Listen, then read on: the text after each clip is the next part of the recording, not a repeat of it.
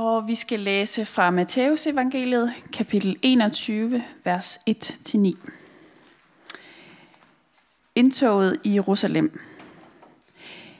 Da de nærmede sig Jerusalem og kom til Betfage ved oliebjerget, sendte Jesus to disciple afsted og sagde til dem, Gå ind i landsbyen heroverfor, og I vil straks finde et æsel, som står bundet med sit føl. Løs dem og kom med dem.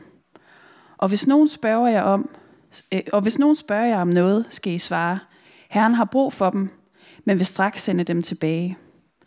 Det skete for, at det skulle opfyldes, som er talt ved profeten, der siger, Sig til Sions datter, se, din konge kommer til dig, sagt modig, ridende på et æsel og på et trækdyrs føl.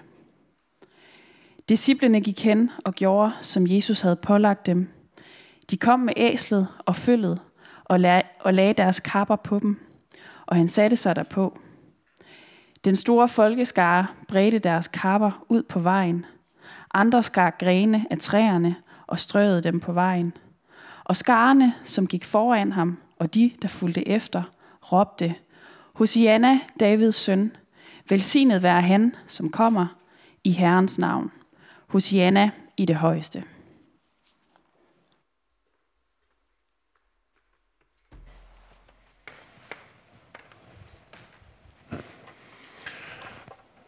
Nå, hvordan er det nu, man gør det her? Palmesøndag.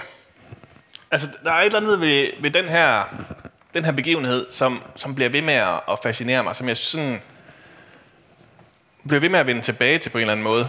Øh, sådan gennem årene, jeg var lige inde og se, hvad jeg ellers har gjort, så har, så har jeg været ude i alt fra at prøve at undersøge massehysteri som fænomen. Snakket om dansepest og alt muligt farligt der, som der ikke er nogen børn, der lider af her i kirken. Øh, og, øh, og også øh, på et år prøvede jeg også at sammenligne Jesus og Putin, sådan for at prøve at se, hvad er det for en konge, der kommer her. Og det kunne jo lige før, man har lyst til at gøre det igen i dag også. Men vi skal en anden vej, fordi det, der sker her, det at hele Jerusalem, de møder frem på gaden lige præcis den her dag i dag, for at tage imod en mand på et æsel. Det, altså, den her scene, den, den fascinerer mig bare bliver ved med det på en eller anden måde. Der sker noget her, som jeg har svært ved sådan helt at forstå, eller få til at passe ind i, i, nærmest heller ikke i Bibelen nogle gange, men også i, sådan i vores, vores samfund i dag. Jeg kan, sådan ikke, jeg kan ikke forestille mig, hvad det er, der gør det. Hvad, hvad er det, der sker i sådan et øjeblik, hvor hele Jerusalem i sådan en eufori, de farer ud for at ære Messias, lægger palmegrene og kapper ned foran ham, hylder den her profetskikkelse, som har vandret rundt, rundt i de fjerne egne af Galilea i tre år øh, og nu er ligesom nået til toppen, ikke også? Der, hvor hele den travle hovedstad, de skal ud og se, hvad det er for en filajs, der er kommet til byen, fordi det er ham, naboen altid snakker om, eller hvad det nu er, man har læst om i avisen, eller øh, der er et eller andet, der sker her, som, som jeg ikke sådan helt kan forstå.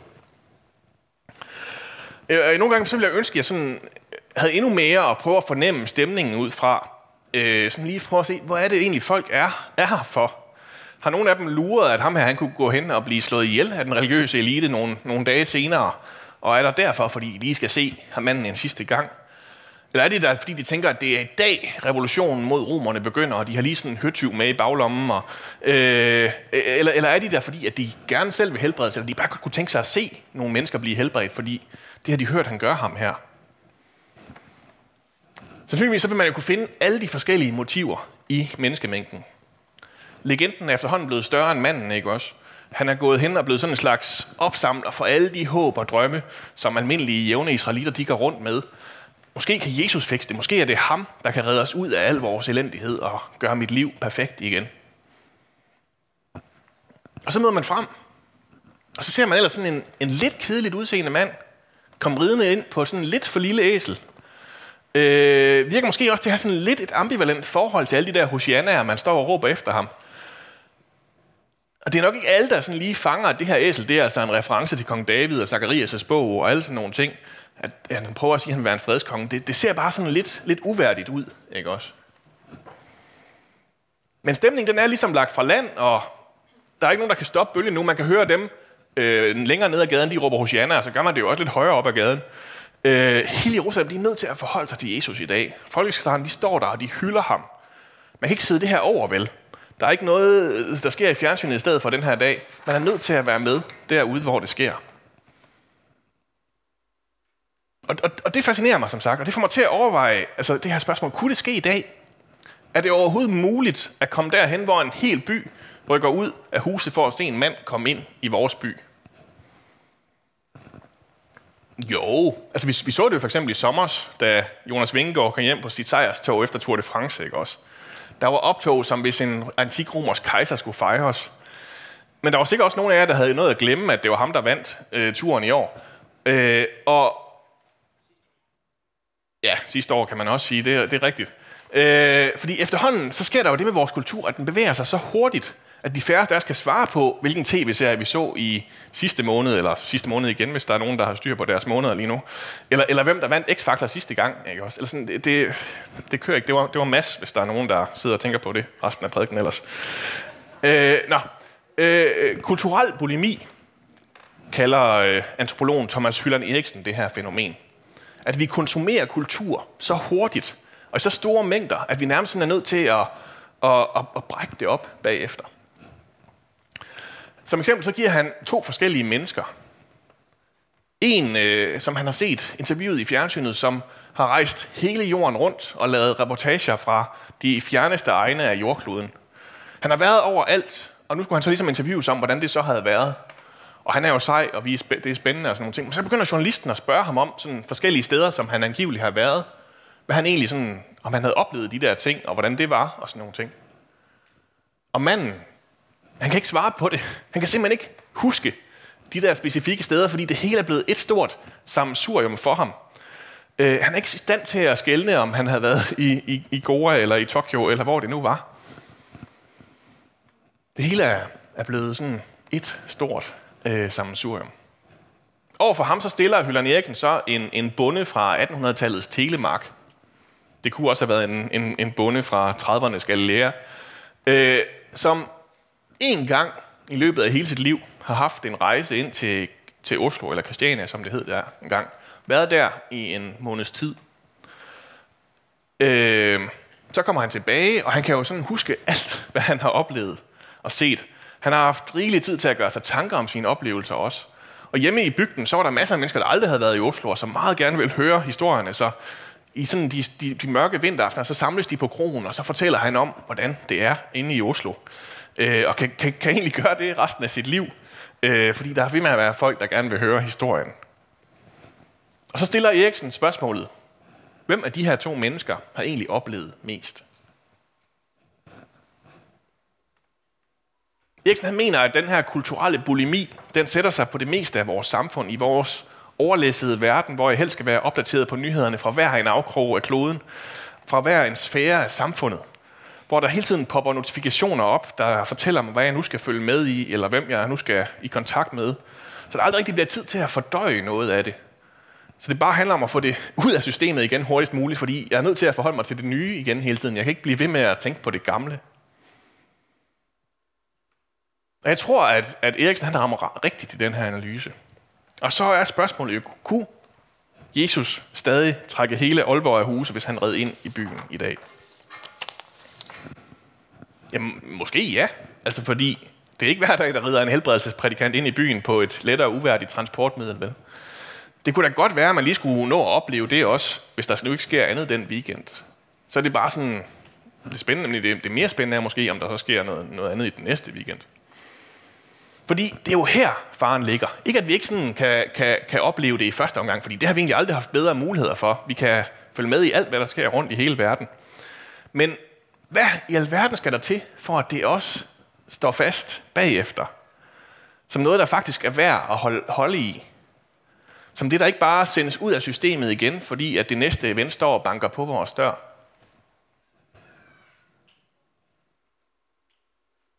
Og nu skal jeg måske sådan lige rulle kritikken lidt tilbage af vores tid igen alligevel. Fordi sandheden er jo, at det kunne de heller ikke dengang. Knap en uge senere, ikke også? Så er stemningen vendt, og nu er hele byen klar til at få ham henrettet. Uden ret meget mere refleksion, end at det er, øh, det er ham ved siden af mig, står og råber, så så tror jeg da også, det er det, jeg mener. Så er det jo nok klogt nok, at vi skal have henrettet ham her, Jesus. Det er lige før man er klar til at sige, at, at palmesøndag ikke rigtig kan bruges til noget som helst så. At de alligevel bare står der dumt og blindt og råber hos Janne og ikke har forstået noget som helst, eller i hvert fald minimum uden at det sætter sig fast overhovedet, hvad det er, det her, på nogen som helst meningsfuld måde. Det er ikke noget, som en, en, en ny folkestemning i morgen ikke bare kan vende på hovedet igen. Og så er det jo lige før, man undrer sig over, at Jesus overhovedet øh, tager del i det her pøbelvælde. Hvordan kan han leve med alle de her fake tilråb og øh, al den hyldest, som, som de jo ikke mener alligevel?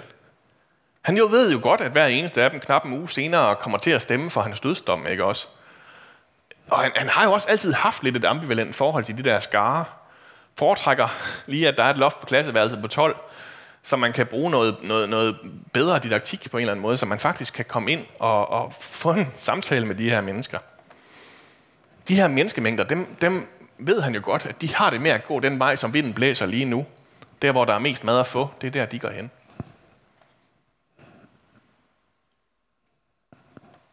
Men, men det er jo ikke sådan, han gør. Fordi Jesus, han er der. Han øh, rider ind på det æsel der.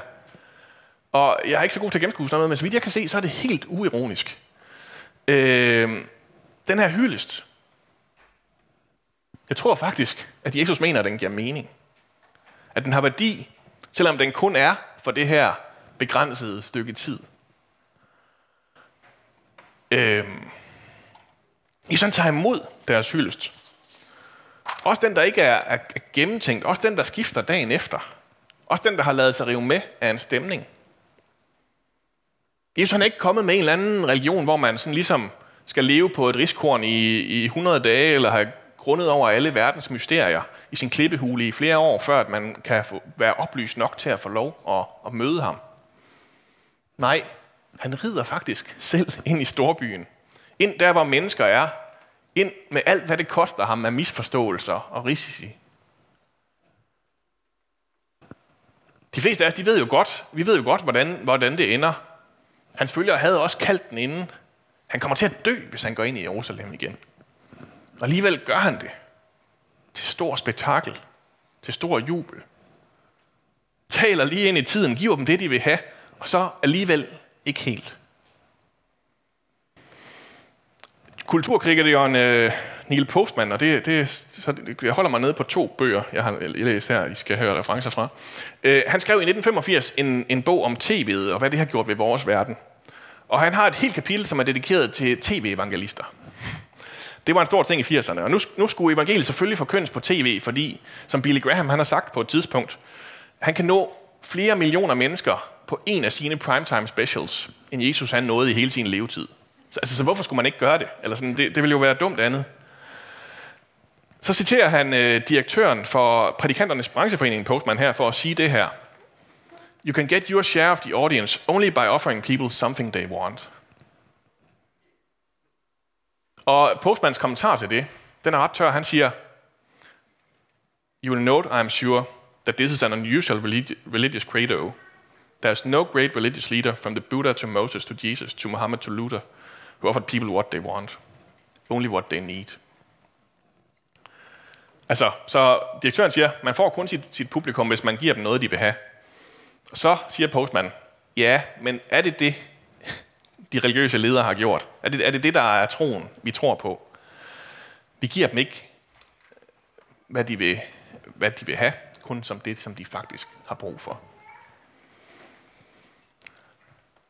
Og jeg tror, den her meget vrede mand, han rammer hovedet på sømmet.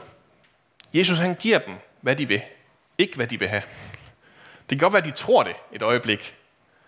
Men det er noget andet, han vil. Han vil give dem det, de har brug for.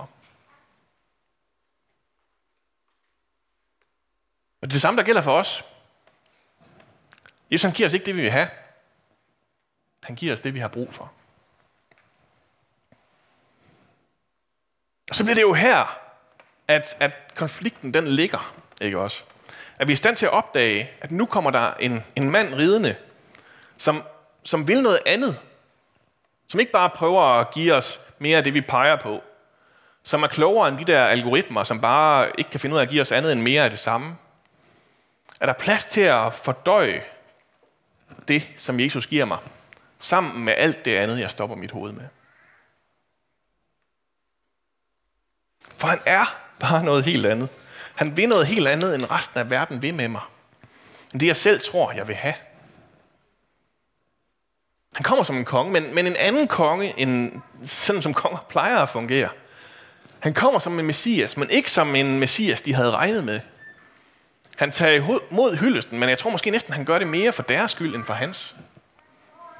Han er der ikke for at blive tjent, men for at tjene os.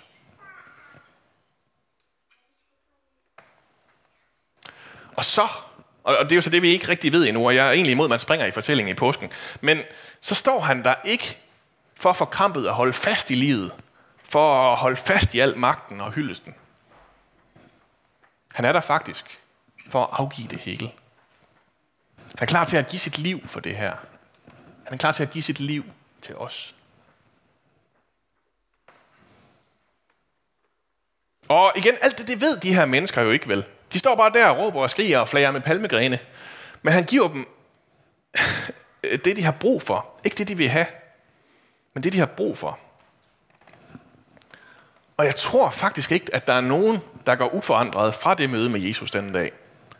Selvom de lod sig rive mere en stilling, selvom de er klar til at råbe det modsatte fem dage senere, så gør det her faktisk noget ved de mennesker.